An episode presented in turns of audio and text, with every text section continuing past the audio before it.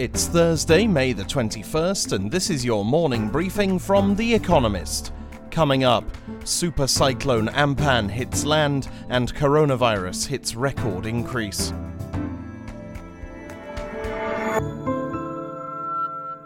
First, the world in brief. Amphan, the strongest cyclone to hit the Bay of Bengal in over a decade, made landfall in the Sundarbans, a mangrove forest stretched between Bangladesh and India. Buildings were flattened and power lines felled, battered by 185 kph winds and 5 metre waves. Kolkata was flooded. In Bangladesh, 2.4 million people moved into storm shelters, among them hundreds of Rohingya refugees stowed on an island. The World Health Organization warned of the long battle ahead in the fight against COVID 19 after 106,000 new cases were recorded worldwide, a record daily increase. The number of confirmed infections has now passed 5 million. The disease is taking hold in poorer countries just as richer ones are loosening restrictions. The outlook for Latin America is particularly gloomy. America's Supreme Court temporarily blocked a Democratic controlled congressional committee from seeing portions of the official report into Russia's interference with the 2016 election. The delay gives the Trump administration a chance to keep redacted material from public view until after this year's presidential election in November. Meanwhile, a Republican led committee ordered the subpoena of Joe Biden's son Hunter in an unrelated matter involving a Ukrainian energy firm. Britain's government admitted there will be post Brexit deal checks on some goods travelling to Northern Ireland from the rest of the United Kingdom, despite having promised not to introduce them. Britain had agreed that Northern Ireland would continue to follow certain European Union standards to avoid nobbling its busy border with the Republic. Inflation in Britain fell to an annual rate of 0.8% in April, the lowest since 2016, and down from 1.5% in March. Low fuel and energy prices pushed inflation down at the fastest pace since the financial crisis. The euro area, meanwhile, recorded an annual inflation rate of 0.3% for April, down from 0.7% a month before. Rolls Royce confirmed that it will cut 9,000 jobs, mainly from a civil aerospace division that makes jet engines, as part of a bigger plan to reduce costs by about $1.3 billion annually. Air travel has virtually ground to a halt during the pandemic, and the company warned that the industry will take several years to recover. Most of the job losses are to be in Britain and American authorities arrested a former Special Forces soldier and his son, whom Japanese prosecutors accuse of having helped Carlos Ghosn effect a daring escape. The pair may now be extradited. Mr. Ghosn fled Japan last December after being charged with financial misconduct while running Renault Nissan, a car making alliance. He maintains his innocence. He was allegedly spirited away inside a double bass case. And now, here's today's agenda Story time with the Fed, America's central bank. It may seem odd that anecdotes would matter to monetary policymakers given the enormous range of statistics at their disposal, but since last year, wonks at America's Federal Reserve have been traveling around the country asking ordinary people about the state of the economy. The next such event is today, and given the current circumstances, the exercise may prove to be especially useful in helping them set monetary policy. Though everyone knows that the world's largest economy is in recession, the shape of it is not clear. Traditional economic indicators such as inflation, wages, and GDP are now less reliable than they were because, for instance, lockdowns have disrupted their collection. The Fed will be interested to know which groups of workers are being affected most by layoffs. Another big question is for how long firms can survive with reduced or zero revenues. Again, nobody really knows for sure. Bun fight, McDonald's shareholder meeting. In recent years, the fast food giant's annual general meetings have been happy affairs. The firm's net margins shot up from 19% in 2016 to nearly 30% last year. The virtual shareholder gathering due to take place today will be rather less celebratory. McDonald's has been hit hard by the shutdowns precipitated by COVID 19.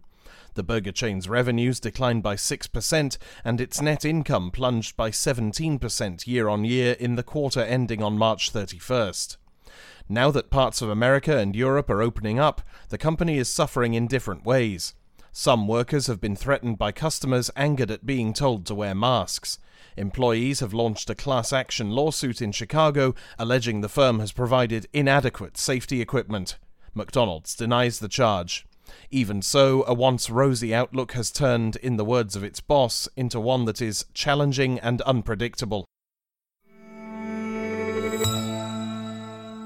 Game on! TikTok's bet on esports. Teenagers stuck at home with no school have more time than ever to spend on their smartphones. That is good for TikTok, a wildly popular video sharing app that millions of them use. Earlier this month, the Chinese social media network waded into another industry benefiting from the pandemic esports. This week it co sponsored the TikTok Cup, in which players competed in several popular games for a combined $60,000 in prizes.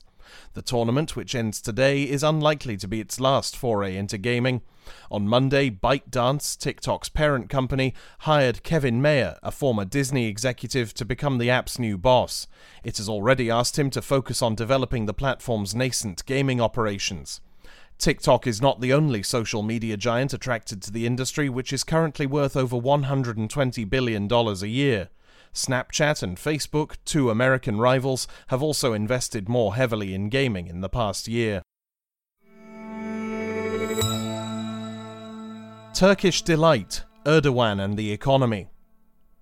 Today, Turkey's President Recep Tayyip Erdogan opens his latest mega project, a hospital built by a Turkish Japanese consortium boasting nearly 2,700 beds by video conference.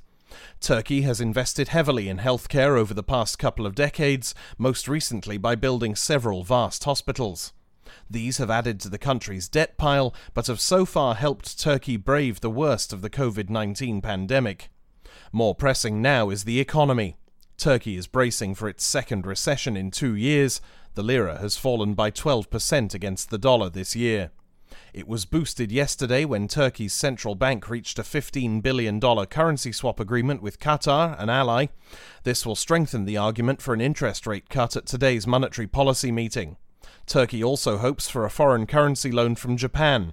Expect Mr. Erdogan to turn on the charm at today's hospital ribbon cutting ceremony with Abe Shinzo, Japan's Prime Minister, who will help him with the task by video link.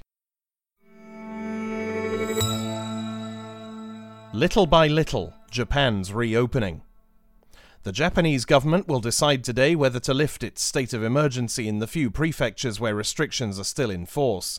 The economy minister recommended lifting the state of emergency in Osaka, Kyoto, and Hyogo. Abe Shinzo, the prime minister, is expected to leave the official guidance in place for Hokkaido, Tokyo, and three surrounding prefectures.